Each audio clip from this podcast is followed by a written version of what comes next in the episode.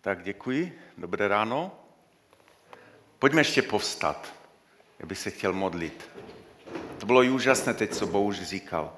Pane Ježíši, já ti tak chci poděkovat za tu neskutečnou milost, kterou eh, si k nám projevila, projevuješ každého dne, pane, za to, že jsi šel, a zna, šel až na kříž.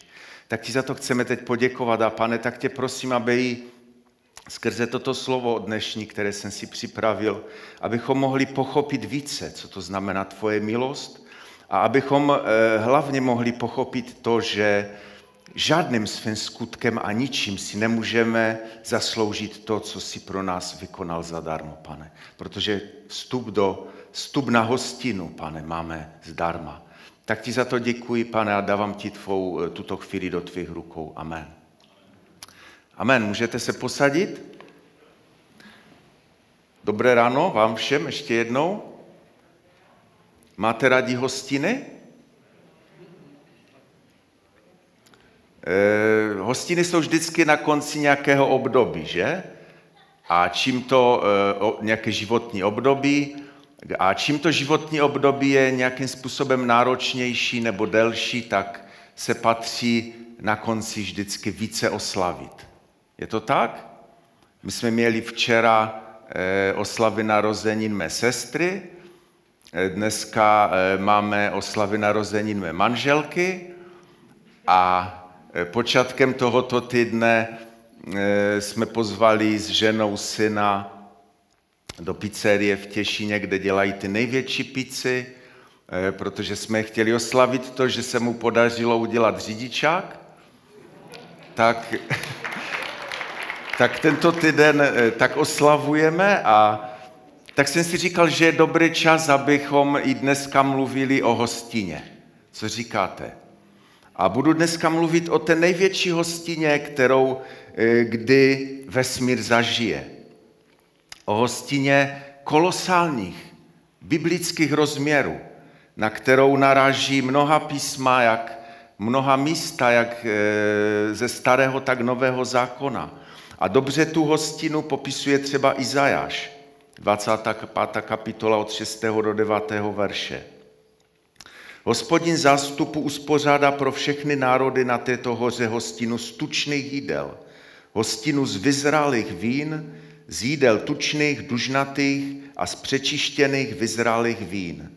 A pohltí na této hoře zahalení, které zahaluje všechny lidi a přikryvku, která přikrývá všechny národy, navždy pohltí smrt a panovník hospodin se tře slzy z každé tváře.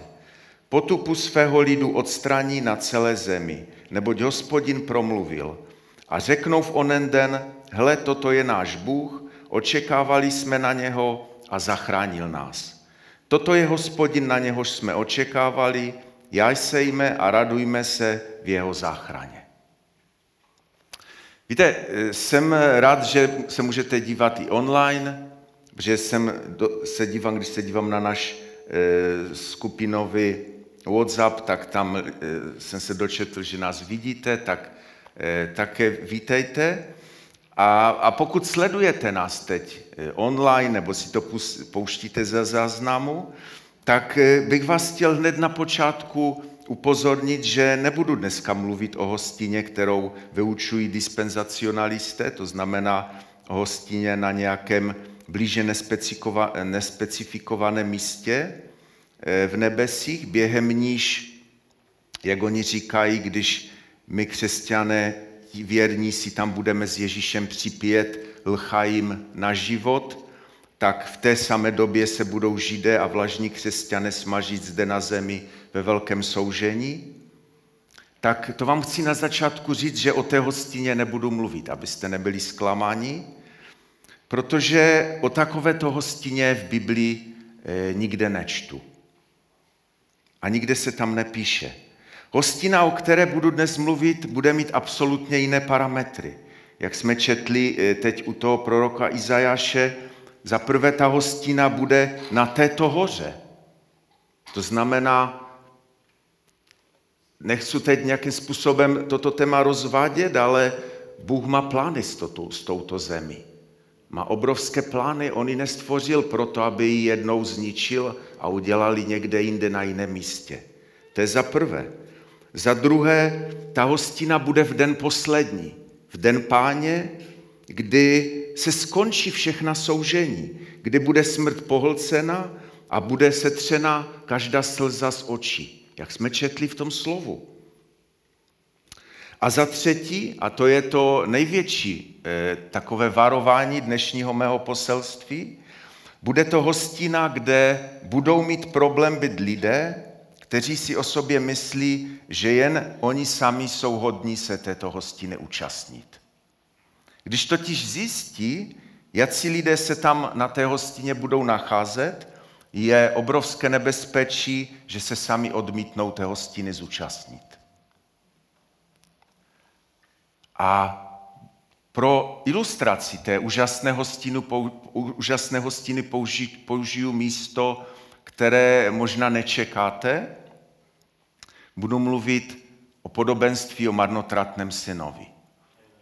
Jsem si říkal, eh, minule jsem tady mluvil takové těžké slovo a potom i bohuž a bylo to takové hodně, hodně náročné, tak jsem si říkal, máme venku, začíná léto, tak bych chtěl udělat takové lehčí eh, kázání, takové jednodušší, ale věřím, eh, že, že bude i, nejenom, že bude takové jednodušší, ale věřím, že má hluboké poselství. A tak nějak když, a určitě jako nemusím, budeme si ho číst to podobenství, protože je dobré, abychom si ho přečetli, abyste si ho osvěžili, každého znáte, určitě jste ho četli mnohokrát. A e, tak přemýšlím, když e, jsem četl nějaké knihy od Tima Kellera na to téma a, e, a, a čím víc jakoby e, se nad tím zamýšlím, tak prostě mi nějak nesedí ten název. Když si otevřete své Bible, tak tam bývají takové nadpisy, které uvozují eh, ty dané pasaže textu a zrovna toto má vždycky nadpis podobenství o marnotratném synu. A mně se tak zdá, že to, ten nadpis to úplně dobře nevystihuje. Takže pojďme, jestli možná vám to promítnou tady ten text za mě, pokud jste doma, můžete si, že nefungují, eh, jak už tady Bohuž dneska říkal, nefungují eh, ty vymoženosti technické, protože jsme tady měli bouřku a, a mnoho věcí eh, nám vyhořelo, tak proto si otevřte Bible, budu číst dneska z Lukáše z 15. kapitoly a pojďme, pojďme si tež přečíst celé to podobenství. Je zapsáno v Lukáši v 15. kapitole od 11. do 32. verše. A poslouchejte dobře, je třeba, abychom si ho připomenuli. Řekl, Ježíš řekl, jeden člověk měl dva syny. Mladší z nich řekl otci, otče, dej mi díl majetku, který nám nepřipadá, on jim rozdělil majetek. Po nemnoha dnech mladší syn všechno sebral, odešel do daleké krajiny a tam rozmařilým životem svůj majetek rozházel. A když všechno utratil, nastal v té krajině veliký hlad a on začal mít nouzi. Šel a přichytil se jednoho občana té krajiny a ten ho poslal na svá pole pást vepře. A toužil se nasytit lusky, které žrali vepři, ale nikdo mu je nedával. Tu přišel k sobě a řekl, jak mnoho nádeníků mého otce má nadbytek chleba a já zdehnu hladem. Vstanu, půjdu ke svému otci a řeknu mu, Otče, zhřešil jsem proti nebi i před tebou. Nejsem již hoden nazývat se tvým synem. Učiň mě jedním ze svých nádeníků. I vstal a přišel ke svému otci. Když byl ještě daleko, jeho otec ho uviděl a byl hluboce pohnut, i běžel, padl mu kolem krku a zlíbal ho. Syn mu řekl, otče, zhřešil jsem proti nebi i před tebou, nejsem již hoden nazývat se tvým synem. Učiň mne jedním ze tvých nádeníků. Otec však řekl svým otrokům, přineste rychle to nejlepší roucho a oblečte ho. A dejte mu na ruku prsten a na nohy sandály. Přiveďte tučné tele, zabijte je, jezme a radujme se. Protože tento můj syn byl mrtvý a zase ožil, ztratil se a byl nalezen. A začali se radovat. Jeho starší syn byl na poli, když přicházel a přiblížil se do domu, uslyšel hudbu a tanec. Zavolal si jednoho ze služebníků a vyptával se, co to má znamenat. On mu řekl, přišel tvůj bratr a tvůj otec zabil tučné tele, že jej dostal naspět zdravého. Rozhněval se a nechtěl vejít. Jeho otec vyšel a začal mu domlouvat. On však svému otci odpověděl, hle, tolik let ti sloužím, ale nikdy a nikdy jsem nepřestoupil tvůj příkaz, ale nikdy si mi nedal ani kůzle, abych se poveselil se svými přáteli. Když však přišel tenhle tvůj syn, který prožeral svůj majetek s nevěstkami, zabil si mu tučné tele. On mu řekl, synu, ty jsi vždycky se mnou a všechno, co je mé, je tvé.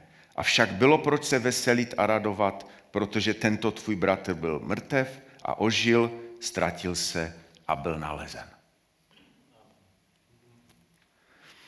Víte, já bych se chtěl dneska více zaměřit na kontext, kdy to podobenství bylo vyřčeno. Protože už jste určitě slyšeli mnoha kázání na to téma a, a, a, a všechno možné a z různých úhlů pohledu. A nechci si dávat nějaký patent na to, že dneska budu mluvit něco, co jste ještě nikdy neslyšeli. Ale tak bych vám chtěl předat to, které mě tak hodně zaujalo, když jsem přemýšlel a e, uvědomil, že mnohdy je dobré, když máme nějaký příběh, abychom se podívali, do jakého kontextu ten příběh je zasazen. A právě ta 15. kapitola Lukáše je jakoby takový jeden souvislý blok, e, který začíná verši 1 až 2, které jsem dal do tématu, do toho obrázku. A tam se píše toto. Přibližovali se k němu všichni celníci a hříšníci, aby ho slyšeli. Farizeové a učitele zákona reptali, tento člověk přijímá hříšníky a jí s nimi. Prostě nastala situace, kde eh, vidíme dvě skupiny lidí, kteří si přišli poslechnout, co Ježíš bude vyprávět.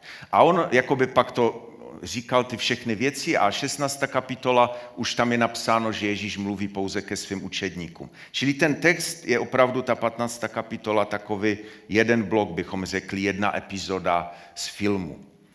A vidíme zde, pokud máte Bible, určitě si otevřte eh, a sledujme to, že ta první a, ten první a druhý verš je důležitý.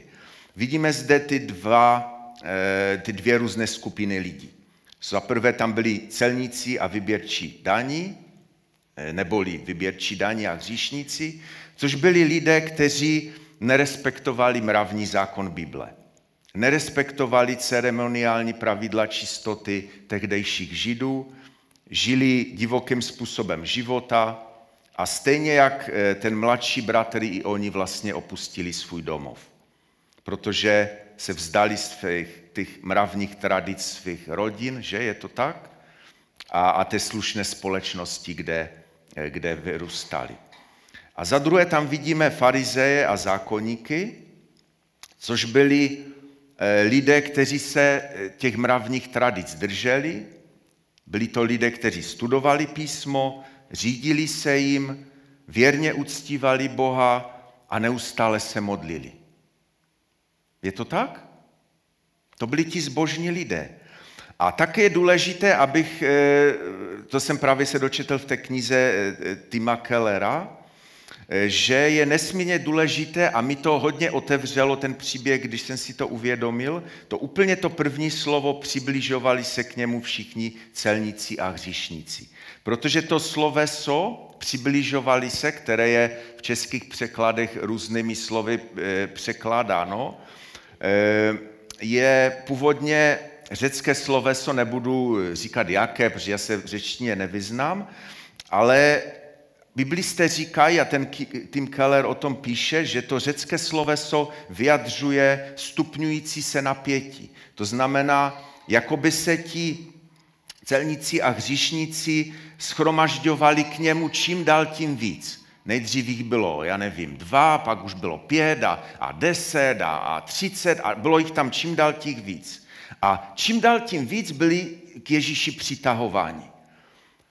A ty mravné a nábožensky založené lidi toto nesmírně pobuřovalo. Ježíš s nimi dokonce jedl, jak čteme na jiných místech, což znamenalo v tehdejší kultuře, že je Ježíš přijímal. Čili zjednodušeně řečeno můžeme říct, že bez věrce to Ježíšovo učení přitahovalo a věřící uráželo. A jak už jsem říkal, že se mi moc nelíbí to, eh, ten nadpis eh, podobenství o marnotratném synovi, protože si myslím, že to Ježíš právě neříkal těm, hlavně těm celníkům a hříšníkům, ale to podobenství bylo právě určeno těm, těm zákonníkům a farizeům. A ještě se dozvíte, proč si to myslím. Čili to podobenství neříká především proto Ježíš, aby ujistil mladší bratry o své lásce. I když samozřejmě také, ale to podobenství není v první řadě o tom. Víte, taková politická vsuvka, malička. V Americe to mají jednodušší. Kdybych to chtěl popisovat na naší eh, politické scéně, tak to máme takové komplikovanější, těch stran máme více. Ale jak jistě víte, v Americe mají republikány a demokraty, že? Teď jsme to viděli, byly volby a byly různé hádky na Facebooku, protože všichni jsme se najednou stali politology a všichni jsme věděli všechno.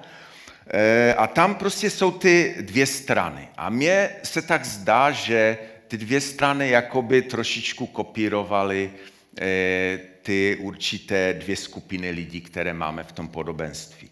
Jsou tam republikáni, kdybychom to nějak odborně chtěli popsat, tak bych asi řekl, že to jsou ti lidé, kteří jdou cestou toho mravního konformismu, jsou to ti vyznavatele těch biblických hodnot, Eh, jsou to ty různé aliance pro rodinu, proti potratova tažení a sám se k ním řadím. Což možná někteří se budete podivovat, ale je to tak, i když po éře Trumpa jsem fakt na rozpacích. A pak eh, to jsou ti demokraté, což eh, jsou lidé, kteří jakoby přijali tu cestu toho sebeobjevování. Sám musím přijít na to, jak to je, jako to, že ty tam jako ty táto můj, že tam na něco si přišel, to je sice dobré, ale já to musím vyskoumat sám.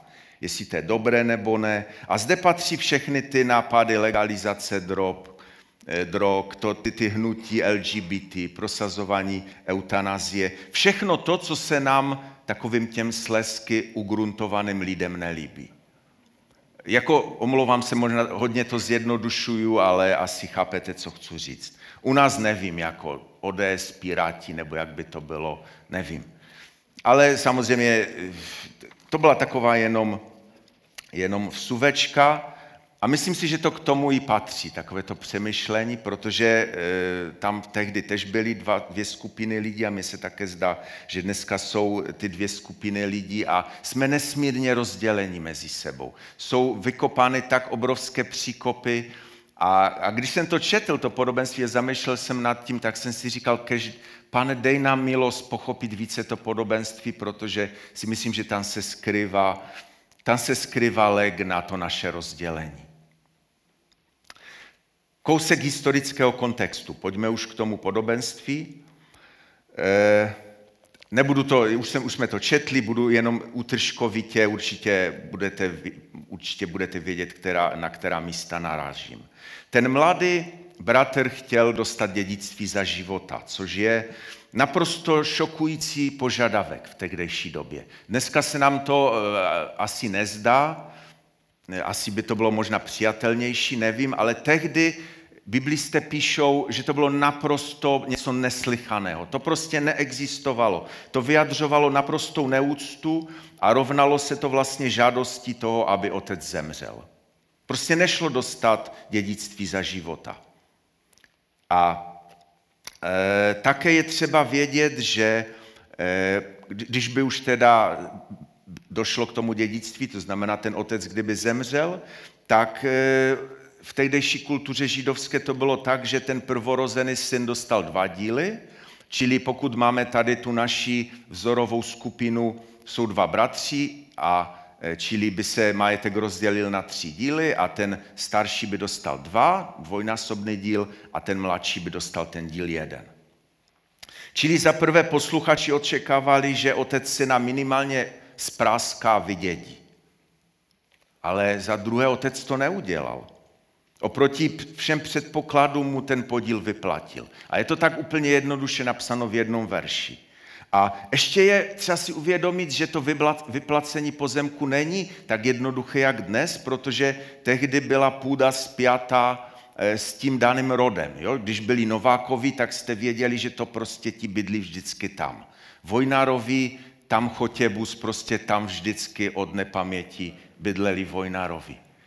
Rozumíte? A když byste to chtěli jakoby tehdy udělat, tak to znamená, že byste museli nějakým způsobem, já nejsem jakoby historik, ale to, co jsem vyčetl, tak se to zdá jakoby skoro neproveditelné. Něco to, co udělal ten, ten otec. A ten starší syn se hněval, víme nakonec. A, a to tučné tele bylo tím nejmenším. Proč se hněval? Protože e, je třeba si uvědomit, a teď jsem o tom mluvil, o tom dědictví, že ten syn vlastně odešel s tím svým dědictvím a teď on přišel znova a otec ho znova přijal, čili e, já si myslím, že a i Tim Keller mě, mě v tom utvrzuje, že, že znova to mu náleželo. A ten starší syn prostě viděl, no jo, ale tak ty už si to svoje... Pro... A teď zase tu třetinu ti budu muset dát. Čili on byl neskutečně naštvaný. Samozřejmě, že e, pokud, co se týče spravedlnosti, tak v tom podobenství ta naše spravedlnost dostává hodně na frak. Ale o tom, o tom ještě trošku budu mluvit trošičku dál. Ale vidíme, že otec jde i za tím starším synem a, a nejenom, jak kdyby, kdybych to parafrazoval, tak nejenom běží za tím mladším a, a, a vítá ho, ale jakoby i jemu říká, tvého toho mladšího bratra se nezřeknu a nechci se zříct ani tebe, pojď také na tu hostinu.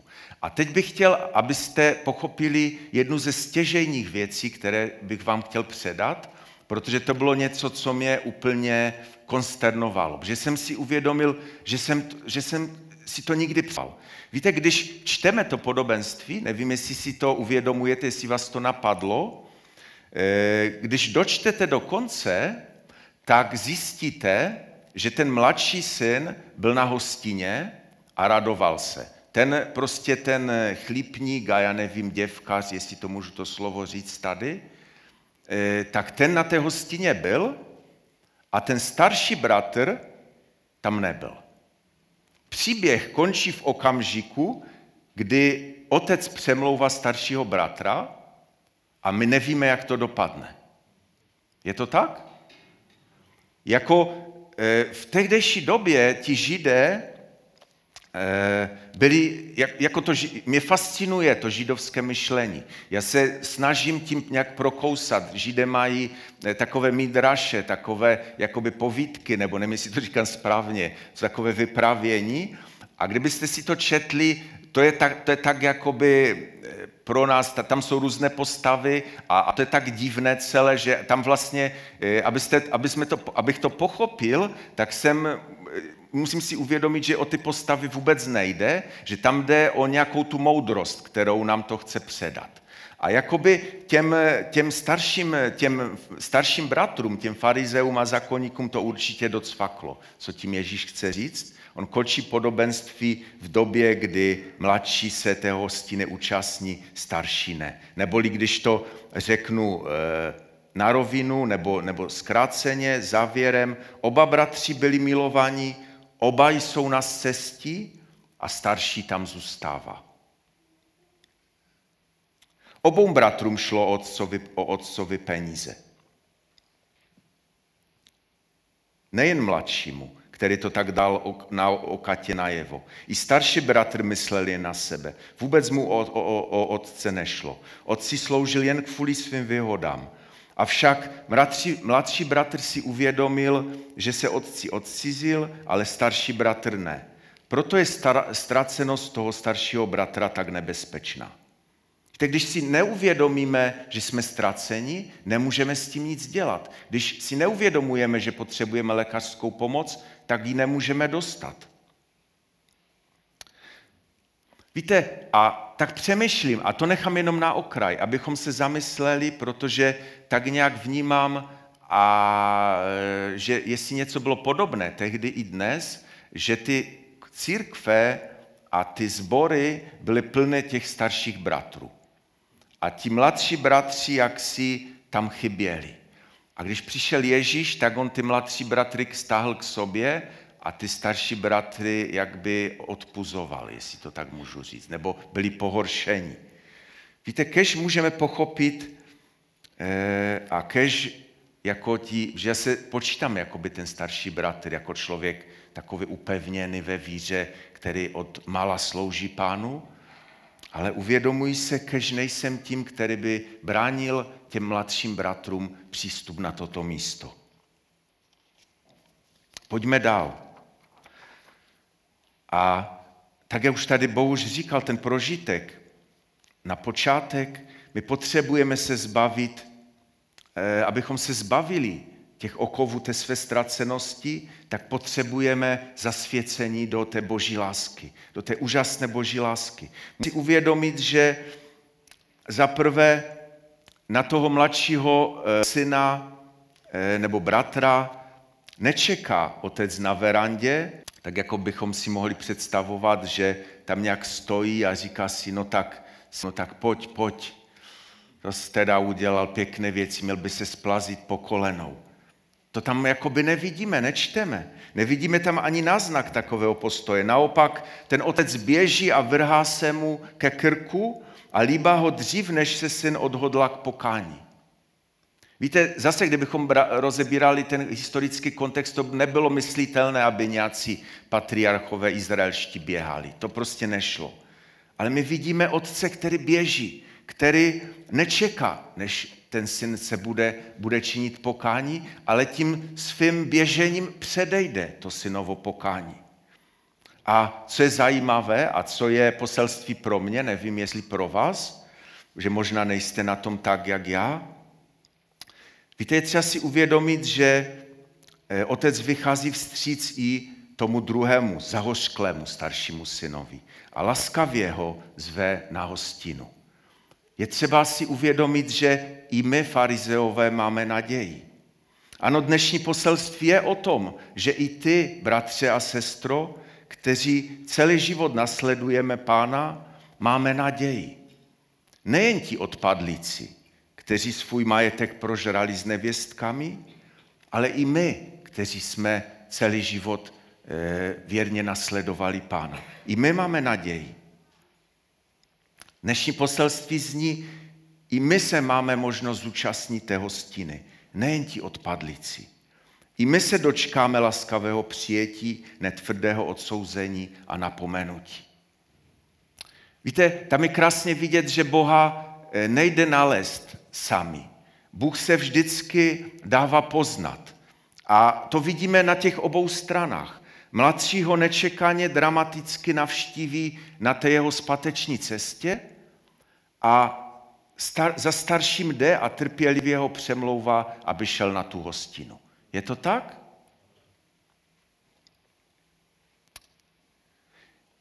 Víte, tam je ta motivace k pokání.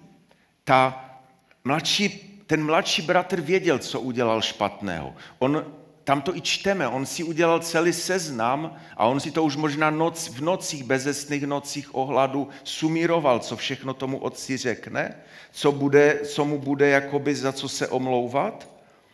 Ale starší je přesvědčený, že neporušil žádné eh, z těch otcových nařízení a přesto potřebuje činit pokání minimálně z motivu, kterého vedli k těm dobrým skutkům. Tim Keller píše, jen tehdy, když si uvědomíte svou touhu stát se svým vlastním spasitelem a pánem, která stojí v pozadí hříchu a mravní čistoty, jen tehdy jste připraveni porozumět evangeliu a stát se skutečným křesťanem. A teď je další fascinující novinka. Aspoň pro mě. No, a možná, že úplně ne novinka, ale tak jsem si to mohl osvěžit při té přípravě. Jak už jsem říkal, mluvíme o tom kontextu, Víte o tom, nebo pokud máte otevřené Bible, co je napsané, četli jsme ty první dva verše, že tam byly jakoby ty dvě skupiny lidí a, a, a poslouchali a teď Ježíš říká. A to podobenství je až na konci. Víte, co bylo předtím? Tam jsou ještě dva podobenství. Ježíš říká celkem tři podobenství, řekl. A to třetí o marnotratném synu, které, o kterém mluvíme, to bylo až třetí. První bylo o ztracené ovci, to znamená, nebudu to číst. To ovci jedna se zaběhne a pastýři hledá a je strašně moc nadšen, když, když ji nalezne a, a volá sousedy a radujte se, veselte se a, i v nebi bude radost větší nad jedním hříšníkem, než nad 99 spravedlivými. To znáte. Druhé podobenství je o minci. Je tam nějaká žena, která má deset mincí, deset drachem a jednu ztratí a, a už je tma, tak zapalí lampu, hledá, mete doma metlou a až ji nalezne a raduje se jak, jak, a volá sousedky, pojďte, budeme se radovat. Znáte to, že? A pak přichází třetí podobenství. A tím, že já nemám to židovské myšlení, ale pomalu se snažím, tak e, jsem neviděl to, co oni podle mě dobře viděli, a to je ta moudrost, kterou oni mají skrytou v tom vyprávění. Víte, když se nad tím zamyslíme, tak v tom prvním podobenství i v tom druhém, o, te, o těch ovcích i, i o, te, o, o, o těch mincích, eh, tam vždycky hledá eh, ten, eh, jakoby ten člověk aktivně vyhledává ty mince, ten, který je vlastní. Jo? První ztratí tu ovci, to byl ten pastýř. Tak pastýř ztratil ovci, tak ji hledá. A v druhém podobenství ta žena ztratí tu minci, tak ji hledá. Ale v tom třetím podobenství tam se ztratí syn a není kdo by ho hledal. Je to tak? A, a já si jsem přesvědčen, že těm e, farizeum najednou začalo docvakávat kdo bude toho ztraceného syna hledat? To je vlastně poselství toho celého kontextu. To se nedozvíte jenom, když si přečtete to jedno podobenství. Když čtete eh, židovské spisy, to jsou, což je Bible, tak tam je třeba hledat pravdu i v tom kontextu. To jsou mnohdy věci, které jsem kdysi nevěděl. Je to tak? Rozumíte tomu také tak? Máme, abych ne, že čas strašně utíká, je jakoby eh, třetí podobenství není ten, který by ho hledal. První máme toho pastýře, který jde a, a hledá, ty rokle prochází a až ji nalezne. Pak ta žena tam mete tou metlou a tak dlouho, až nalezne tu minci. Ale tam není, kdo by toho staršího, toho mladšího bratra hledal. A, a určitě, a určitě si vzpomněli ti farizeové, že oni znali Biblii perfektně, do, úplně na spaměť, jak eh, na, na, na, te, na ta různá podobná místa, která mluví o podobných e, věcech v Biblii. A, a jedno, jedno první místo je, určitě to znáte, jak e, Kain a Abel, a víte, co se tam stalo mezi nima. A hospodin pak jde za Kainem a říká, kde je tvůj bratr Abel? A on mu říká, nevím což pak jsem strážcem tvého bratra? Rozumíte? Tam je ta otázka. A zase to židovské myšlení, to tam znamená, že jako by se Bůh optal, no dyť, nebo ptal mu, říká, no když ty jsi strážcem svého bratra. Rozumíte? Ty jsi měl být strážcem svého bratra a ty jsi ho zabil. To je, to je úžasná pointa. A, a čtěme Biblii v, v kontextu, že se nám bude mnohem více otevírat její pravdy. Čili, čili jaké je to poselství? Toho mladšího bratra bylo ve skutečnosti možné přivést zpět jen na naklady toho staršího bratra. Tak jak už jsem to naznačoval, odpuštění tomu mladšímu bratru bylo velkoryse. A, a kniha, e, ze které jsem nejvíc čerpal, se jmenuje Marnotratný Bůh. A to, vy, to vyjadřuje tu pointu. Marnotratný Bůh odpouští velkoryse. On tomu mladšímu bratru odpustil velkoryse. Ale přichází druhá část příběhu a tam se ukazuje, že to vůbec není zadarmo. Odpuštění se děje na úkor toho, kdo odpouští. Je to tak? Víte, Ježíš chce, eh, možná už spekulují, ale eh, tak mě k tomu přivedl Tim Keller také a strašně se mi to líbilo, jak mluvím o tom kontextu, o tom židovském myšlení. Já věřím, že Ježíš chtěl, aby tam ti posluchači viděli osobu, která tam v tom podobenství vůbec není. On chtěl, aby tam uviděli toho pravého staršího bratra, který nehledí na vydaje, který se vydá hledat a zachránit toho ztraceného bratra.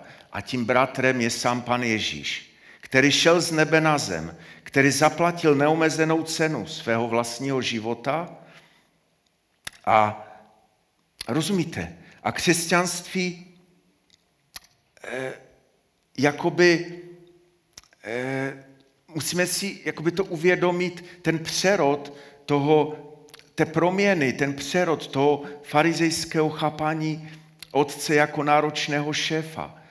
Konečně můžeme otce milovat a spočinout v ním. Rozumíte, ten starší, ten, ta osoba, eh, eh, a abych to nějak nezamotal, ten starší bratr, který tam chybí, je důležitý pro oba ty aktéry v tom příběhu. Je důležité pro toho mladšího, to je jasné, to víme. Někdo musí jít a musí ho najít. Za nehledí na vydaje, to je ten Ježíš.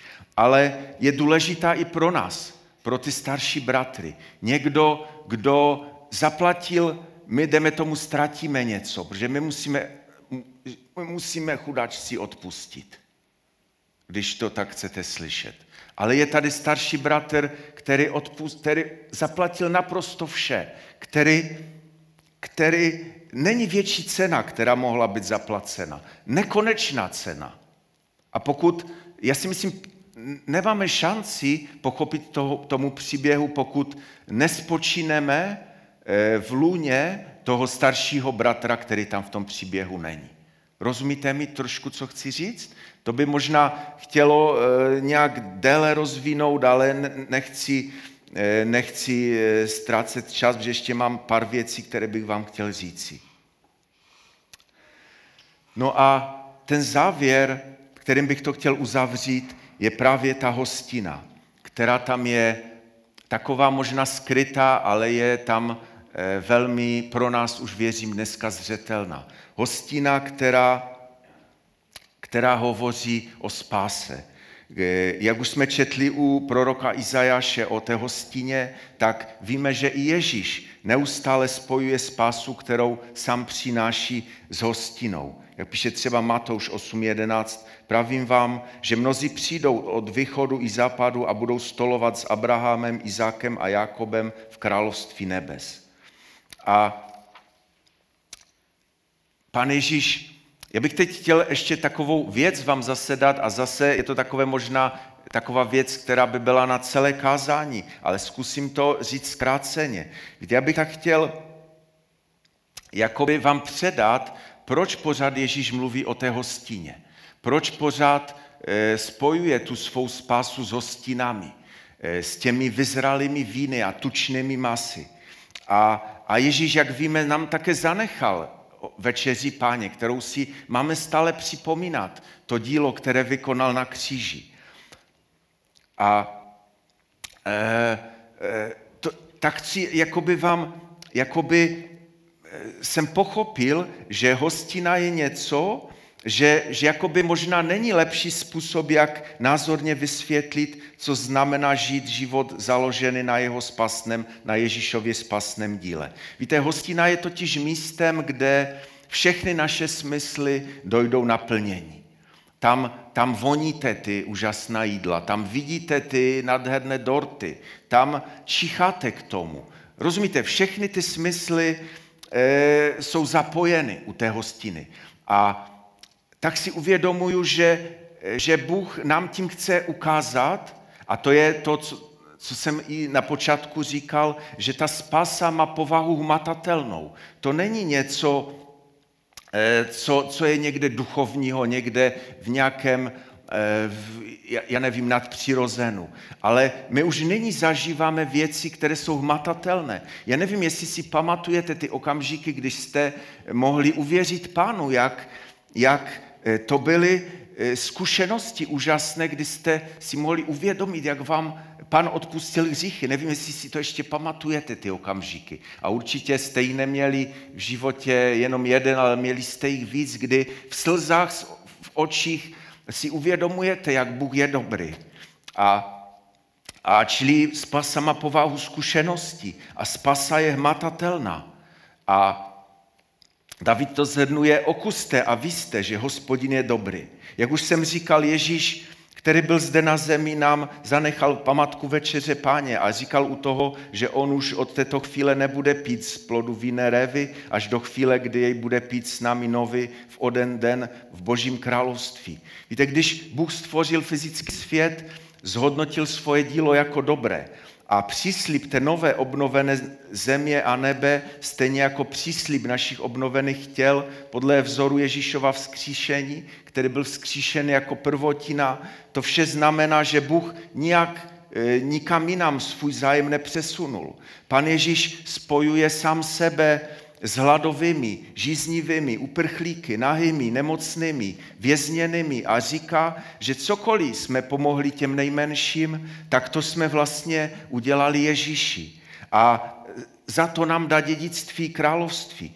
Víte, to je, nevím, jestli mi rozumíte, co chci říct, spása má eh, hmotnou věc. To není něco, že já tady, mm, pane, pomoz tam těm v Břeclaví, ale my můžeme hmotně jim pomoct. Pan Ježíš chce, eh, to, to není jenom o nějaké jakési utlocitné modlitbě a díky pán, pánu za, za dar modlitby, ale pán chce a jeho království je o, o, o tom hmatatelném. Je to tak? Boží království je přítomné už není. I když ne v plnosti, ale už nyní jej můžeme zažívat ve svých životech. Všechno je hmatatelné a zkušenostní povahy. Víte, často mluvím a, a ty principy, které se snažím vykládat v kázání, tak často spojují v manželství, tak i dneska to jakoby uzavřu, abych vám vysvětlil tu hmatatelnost e, té povahy spásy. A na začátku jsem e, tak trošku naznačoval, že ti e, republikáni v tom republikánském spektru, v tom, demo, v tom spektru těch upevněných křesťanů, jsou ty různé aliance pro rodinu a já nevím, ty různé věci v uvozovkách biblického charakteru. A víte teď, co se děje, že Facebook eh, nějakým způsobem zablokoval aktivity té aliance pro rodinu a tak dále. A já nechci nic proti tomu mluvit, ale je třeba, abychom si uvědomili, že víte, když třeba čteme Eh, Pavla, apoštola Pavla a jeho list, já nevím, příklad Efeským, jak tam píše, myslím, že to je čtvrtá kapitola, jak tam píše ty různé věci, jak má fungovat manželství a kdo se má komu poddávat a, a jak, jak to má být s dětmi, to zase mluví na jiném místě. A my jsme si to za ty roky tak nějak přivlastnili, ale já bych chtěla, abychom si znova uvědomili, že to jsou principy, které vyjadřují to, ty principy Božího království, tu předchuť toho Božího království, která je určena pro nasledovník Ježíše Krista. Víte, to není pro tento svět, to je pro nasledovník Ježíše Krista a, a Bůh to dává nám, abychom pochopili jeho principy, abychom pochopili tu předchuť, tu, před, tu předvůni toho království, které bude eh, na věky. Víte, tehdy eh, kontext toho, kdy to Pavel říkal ty slova v těch svých listech o manželství, je třeba si uvědomit, že, že tehdy sice bylo manželství, ale to bylo za úplně jiným účelem. Ti lidé vstupovali do manželství pouze kvůli svým materiálním výhodám. Víte, tehdy pro sexuální uspokojení sloužily úplně jiné věci. Na to nebylo určeno manželství. Manželství, kdybychom pochopili, pro co bylo, jaké byly principy tehdejšího manželství, tak pochopíme, jak radikální byly ty slova apoštola Pavla do té doby. Víte, to jsou slova pro nás. Já nevím, jak úplně nutné je eh, tyto principy nasilím eh, nutit světu, ale to přenechme přenechme na možná jiná zamyšlení a myslím, že ani z tohoto místa na to není čas. Pojďme teď povstat, protože čas už uplynul a pojďme, pojďme se modlit. Já jsem toho dneska měl hodně co předat, věřím, že aspoň částečně jste to pochytili a že jsem toho plný. A pojďme se modlit a pojďme prosit Pana za milost. Pane Ježíši, já tak ti chci poděkovat za ty všechna úžasná podobenství jsou zapsána pro naše ponaučení, pane. Kež můžeme pochopit, co ty skrz dva podobenství a skrze své promluvy nám chceš říct, pane. A tak Pana, to věřím, že jsme každý z nás pochopili, že každý z nás cítíme, že jsme bez tebe naprosto ztraceni, pane. Ať, me, ať jsme těmi, kteří jako ten mladší marnotratný syn, eh, který opustil to všechno a vydal se cestu k hříchu, nebo jsme těmi staršími bratry, kteří vůbec nerozumí, o co tady jde, pane, tak my všichni potřebujeme tvou pomoc. Potřebujeme tvoje uzdravení z našich zlých motivů a postojů. Pane, dej nám prosím k tomu milost. Ve tvém svatém jménu Ježíš. Amen.